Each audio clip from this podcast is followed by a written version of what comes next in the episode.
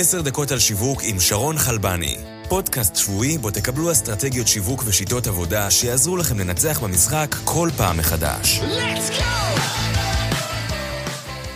ברוכים הבאים לעוד פרק של 10 דקות על שיווק. אני שרון חלבני ואיתי נמצאת איריס שור, מייסדת ומנכ"לית אוריבי. איריס כבר השתתפה בפודקאסט לפני כמעט שנה בפרק מספר 9, ובמשך למעלה משמונה חודשים הפרק של איריס דורג בטופ 5 של הפודקאסט.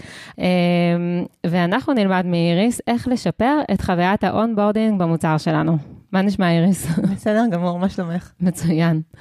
לפני שנתחיל, ניתן עלייך ועל אוריבי עוד קצת פרטים שקצת השתנו מהפעם הקודמת. אמ, למי שלא יודע, אני אספר שאוריבי מהווה כלי analytics לאנשי מוצר ושירות. עד היום גייסתם 12.4 מיליון דולר. בחברה יש כ-20 עובדים, יש לכם כ-10,000 משתמשים ומתוכם 400 לקוחות משלמים.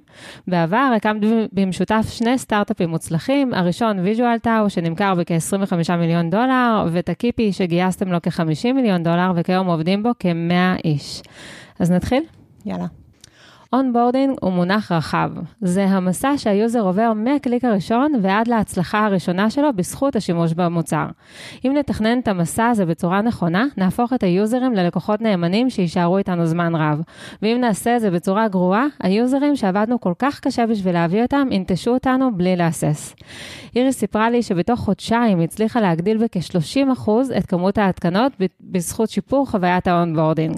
אז בפרק הזה נקבל מאיריס תובנות ודגשים כלים שנוכל ליישם גם במסע האונבורדינג במוצר שלנו. אז איריס, אנחנו צוללות ישר, ותסבירי לנו מה כולל תהליך האונבורדינג באוריבי. זה מהרגע שהיוזר נחשף לפרסומת ועד ששילם, או מהרגע שנכנס למוצר? אמ, בגדול אני חושבת שהתשובה היותר נכונה זה הכל. אבל איך שאנחנו מתייחסים לזה בתוך אוריבי, זה באמת מהנקודה שהוא נחת באתר. Mm-hmm.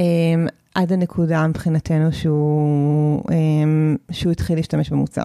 שהתחיל להשתמש במוצר גם אם הוא לא שילם. גם אם הוא לא שילם. זאת אומרת, התקין והתחיל כן. איזשהו free trial. כן, עכשיו okay. אפשר אוקיי. להגיד שבעצם זה יכול לכלול הכל מהרגע שהוא ראה מודעה עד הרגע שהוא שילם, אבל בסוף הפוקוס מבחינתי זה מהרגע שהוא הגיע לאתר עד הרגע שהוא התחיל באמת להשתמש okay. אוקיי. במוצר. אמ, אז בעצם אמרת לי שאתם בניתם תהליך אונבורדינג שהוא קצת יותר מורכב, ולא לפי אה, הכללים הרגילים, אז במה הוא יותר מורכב?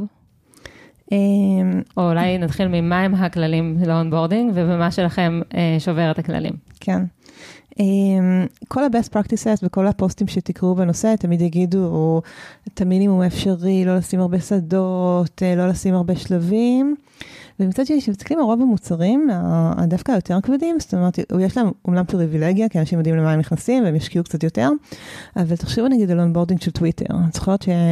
שעשיתי אותו לפני הרבה שנים, מתחילים לשאול אותך בדיוק מה אתה אוהב, ואחרי מי היה מעניין אותך לעקוב, ותן לי שלושה תחומי עניין כאלה ושלושה תחומי עניין כאלה, ובעצם לא עוזבים אותך שאתה לא מגדיר המון המון דברים. כן. ואז ברגע שאתה נכנס לטוויטר פעם ראשונה, אז הם יודעים להציג לך טוויטים שהם נכונים לך, והם יודעים לתת לך suggestions טובים. Mm-hmm. וזה קצת ה trade trade-off שאני רואה. כלומר, אני אומרת, אני מעדיפה לאבד חלק מהאנשים שיגידו שאני יותר מדי טרחנית ואין להם כוח לדברים האלה, mm-hmm. אבל מי שמסיים את האונבורדינג, גם אני אוכל לאסוף עליו הרבה יותר מידע וליצור משהו שיותר מתאים לו, אני אוכל לנתח את הקהל שלי יותר טוב, ונוכל ליצור אה, אסטרטגיה יותר טובה של נרצ'רינג. אז כמה שלבים יש אצלכם בתהליך? יש לנו בערך עשרה שלבים. אה, זה נשמע מאוד לא פופולרי, אבל זה עובד לנו מאוד טוב. אה, מה שמעניין גם שכל פעם שאנחנו מוסיפים שלב לא קורה כלום. לא קורה כלום. כאילו אין נטישה יותר אה, כן, גדולה, זאת הכוונה. אמ, כן, אני חושבת שכאילו מה שקורה בהרבה מקומות זה שכנראה שהשלב בין רק לשים אימייל ו password, לבין שלב שבאמת מתחילים לבקש עוד הרבה פרטים הוא משמעותי. אבל ברגע שכבר מישהו נכנס ל vibe ששואלים אותו עוד ועוד ועוד שאלות, אז הם, הם כבר בתוך זה והם לא מפסיקים. Mm-hmm. כן, כי גם את יודעת, יש להם כנראה את המחשבה של רגע, אני כבר מילאתי את כל זה, אז כמה כבר עוד יהיה וכדאי לי להמשיך. כן. אולי דוגמה לא כל כך קשורה, אבל זה כמו שאתה מתקשר לנציג שירות בטלפון וכבר חיכית רבע שעה, אתה אומר, מה עכשיו אני אנטוש? אני כבר כאן. בדיוק. ואתה לא יודע שאתה צריך אה, לחכות עוד 30 דקות. בדיוק, אז בניגוד לכמה שאומרים שתמיד תוסיף עוד שדה אחד והוא זהו, אז איכשהו ברגע שמתחילים להכניס אותם לתהליך, אה, מהניסיון שלנו, מהנדידות שלנו, בערך 90% מסיימים אותו.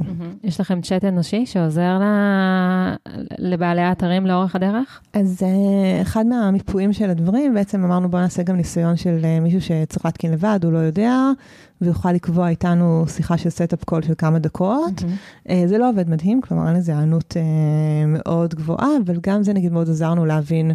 אם זה מה שאנשים מחפשים, אם זה לא מה שהם מחפשים, אה, אם זה בכלל עוזר להם דבר כזה. אחד הדברים שאמרת לי לפני שהתחלנו להקליט, זה שאתם יצרתם הרבה אופציות שונות שמשתמש יכול לקחת כדי לעבור את החלק הקריטי הזה של ההתקנה על המוצר. כן. אז מה זה אומר אופציות שונות? אז בעצם יצרנו איזשהו עץ מאוד מאוד מורכב של כל התסריטים שיכולים אה, לקרות. זה גם להבין, נגיד, אם מישהו סתם הוא e-commerce, זה סיכוי הרבה יותר גבוה שהוא רוצה להתקין אותנו לשופיפיי בניגוד למישהו אחר. אבל זה גם הבנה שחלק מהאנשים לא יודעים לעשות את זה, חלק מהאנשים צריכים לבקש עזרה ממישהו אחר בחברה, חלק מהאנשים אין להם permission לעשות את זה. ובעזרת איזשהו של שאלות, הצלחנו להביא אנשים למקום שהוא הרבה יותר מתאים להם. נגיד לשאול אותם, אפילו האם אתה הולך להתקין את הסקריפט או מישהו אחר. Mm-hmm. אם מישהו אחר, האם אתה צריך גם לשכנע אותו או לא. אה, וואו, יש ממש שאלה כזאת. כן. זאת אומרת, להסביר לו את היתרונות בסקריפט שלכם. כן, האם הוא רק צריך כאילו לשלוח את המייל שלו ושתתקין, או שהרבה פעמים זה לשלוח למישהו בחברה, שהוא שואל מה זה המוצר הזה בכלל ולמה זה חשוב. כן. ובוא תסביר לי מה עושים עם זה, ואז אנחנו יכולים גם לתת לו בעצם את כל הנשק הזה. Mm-hmm. עכשיו, אם אחת הבעיות זה בעצם אה, בשלב שבו בן אדם צריך להתקין את הסקריפט על האתר שלו, למה לא לחשוף אותו ישר למוצר ולתת לו לחוש את היתרונות של זה ולדרוש ממנו את השלב הזה? אה, אז באמת שזו שאלה שעולה כל חודש מחדש בכל החברות שאי פעם היו לי. אה, ואני בגישה מאוד אה, ברורה, שברגע שאתה נותן איזשהו מוקאפ של המוצר, אנשים הרבה פחות likely להתחיל להשתמש בו, כי הם לא רואים את ה data שלהם, הם לא, הם, הם לא מספיק engaged, הם לא עשו שום דבר שבעצם מכניס אותם לזה.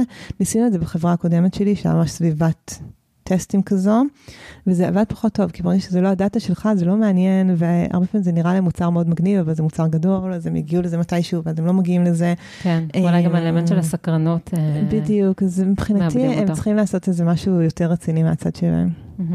ואתם למשל יצרתם plugin ל WordPress שעוזר למשתמשים בתהליך? כן, עשינו ל WordPress ול Shopify. ומה עם פלטפורמות של Free Website Builder כמו Site 123 או Wix? האמת שהיוזרים האלה קטנים מדי בשבילנו. קטנים מדי. כן, האמת היא, נגיד, זו הדוגמה של האונבורדינג, שממש שאלנו אנשים על איזה פלטפורמה אתה עובד. Mm-hmm. שלפני זה היה לנו מידע רק של מי שהתקין כבר. ואז גם הרבה יותר קל לנו למפות בדיוק לאיזה דברים יש אה, דרישה, מי, מי, מי רוצה מה, כמה אנשים נגיד אפילו לא יודעים כמה, איזה פלטפורמה יש להם.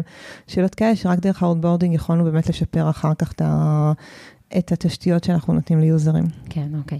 אה, בוא נדבר קצת על תהליכים נלווים שעוזרים למשתמש להבין את הערך של המוצר לאורך כל הדרך. Mm-hmm. יש שניים כאלה שעולים לי, אחד מהם זה אימיילים, והשני זה קמפיין ממומן, remarketing, retargeting. כן. אז בואו נתחיל מאימיילים, אתם משתמשים ב... אני מניחה שאתם משתמשים. כן, באימיילים. אנחנו משתמשים הרבה. אני חייבת mm-hmm. להגיד שאחד הדברים שאני אוהבת ושונאת ב marketing, זה שכל כמה שנים כל החוקים משתנים, ומה שעבד נהדר כבר לא עובד. אני מרגישה שעכשיו אנחנו ככה בטרנד הזה של, אה, של automated emails, אה, הרבה פחות עובדים. Mm-hmm. גם טכנית הם נכנסים ל promotions, אה, אבל גם אני מרגישה שאנשים כל כך מוצפים בכל כך הרבה אימיילים, כן. שגם אם כותבים את ה subject line הכי טוב בעולם, עדיין ה open rate יחסית נמוך. מה ה open rate אצלכם? הוא סביב משהו כמו 20 אחוז. לא רע. זה לא רע, ומצד שני... אפילו טוב. נכון, ומצד שני אני אומרת, יש כל כך הרבה אנשים שכבר הגיעו למוצר שלי, והגיעו כמעט כמעט לנקודה שמתחילים להשתמש בו, ועדיין אני צריכה רק ל-20% בכלל שיפתחו. כן. זאת אומרת, יש 80 אחוז שאני לא צריכה לתקשר איתם בכלל. כן, אז איך אתם גורמים ל-20 אחוז האלה לפתוח? מה שעובד לנו בסוף הכי טוב כרגע, אנחנו עדיין תמיד בניסיונות, זה מיילים נורא נורא קצרים ונורא to the point. כרגע האימייל שעובד לנו הכי טוב, ליוזרים שנרשמו ולא התקינו, פשוט די אומר להם, תתקינו, תתקינו, תתקינו, תתקינו, אה, וזהו, אנחנו לא מדברים על ה-value, אנחנו לא מדברים כמעט על הפיצ'רים.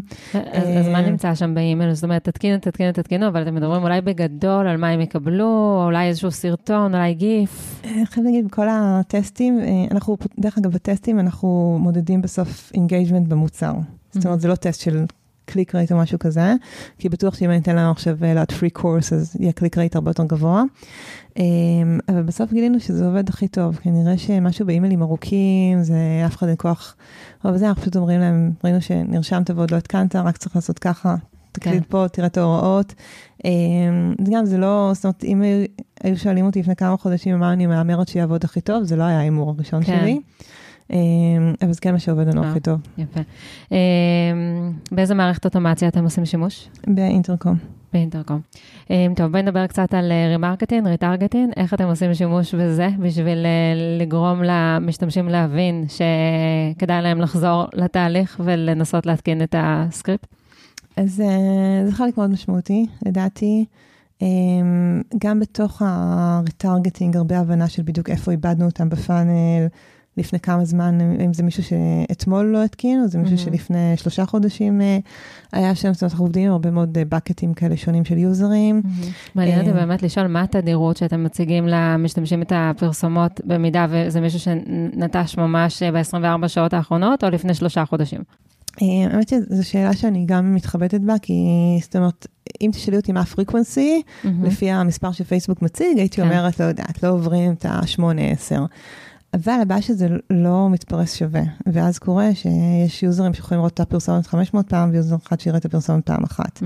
אז זה נורא קשה לשלוט על זה, והרבה פעמים יוזרים אומרים לנו, אני רואה את הפרסומת שלכם בלי הפסקה, זה הדבר היחיד שאני רואה. Mm. ואני מסתכלת על הקמפיין, ואני אומרת, ה frequency הוא, לא יודעת, שלוש, ואין מה לעשות עם זה. זה נגיד משהו מאוד מתסכל, כי מאוד כן. שמחה שיהיה איזשהו limit ליוזר מסוים, אבל אין. כן, אבל זה כנראה גם יחסי, אולי בשבילו זה בלי הפסקה, כי הוא נכנס שלוש פעמים לתוך פייסבוק. לא, אני חושבת שיש, כמו שלי כן? קורה לפעמים, שאני נכנסת לאיזה אתר ואז... אה, ורואה שוב ושוב ושוב ושוב, כן. כן, האמת, גם לי זה קורה.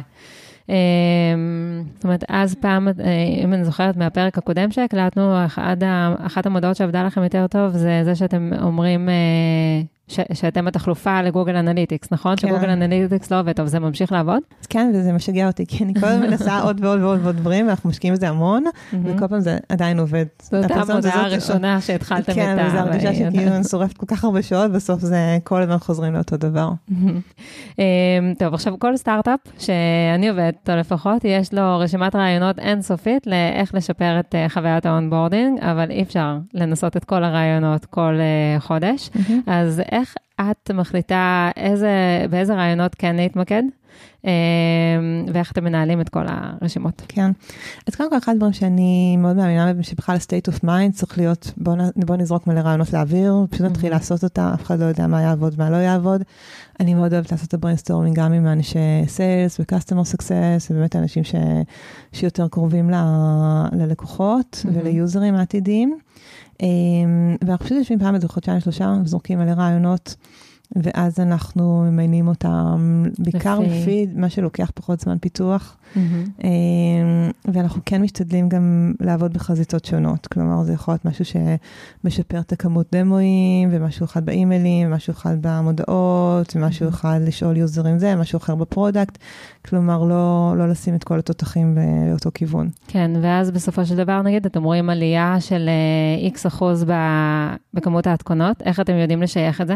לאיזה טסט שעשיתם? זה קשה. אז אנחנו, האמת שעכשיו אנחנו מתחילים לעבוד נורא נורא מסודר עם כל הנושא של UTM וזה, ולהבין בדיוק מאיזה אימייל, זאת אומרת, אנחנו יכולים נגיד עכשיו בדיוק להבין, נגיד, באימייל קמפיין, כמה הוא העלה את ההתקנות ולקשר, זה, mm-hmm. אבל זה, זה קשה, כי מגיע רעש מכל כך הרבה כיוונים, או נגיד סתם בחודשיים האחרונים, אה, עם נובמבר-דצמבר, עם החגים, וה-Black Friday, והככה כן. וזה.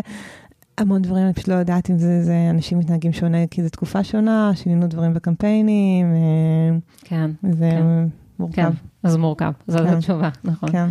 אה, ואיפה אתם מנהלים את כל הרעיונות? ב... סתם ככה טיפ למאזינים. בגוגל דוק, אני לא בטוחה שזה... בגוגל דוק. בגוגל דוק עם הרבה קומנטס, כן. אני לא בטוחה שזה טיפ.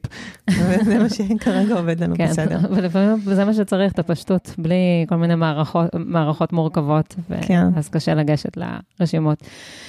אה, טוב, תודה רבה, איריס. תודה. אה, אני כרגיל למדתי המון, ולכל המאזינים שלנו אני אומר שאני מצפה להיפגש איתכם ביום חמישי הקרוב. אני אארח באירוע לייב חמישה יזמים, כל אחד לסשן מהודק של עשר דקות. אני מבטיחה לכם שתצאו עם המון טיפים פרקטיים ליישום אצלכם בסטארט-אפ.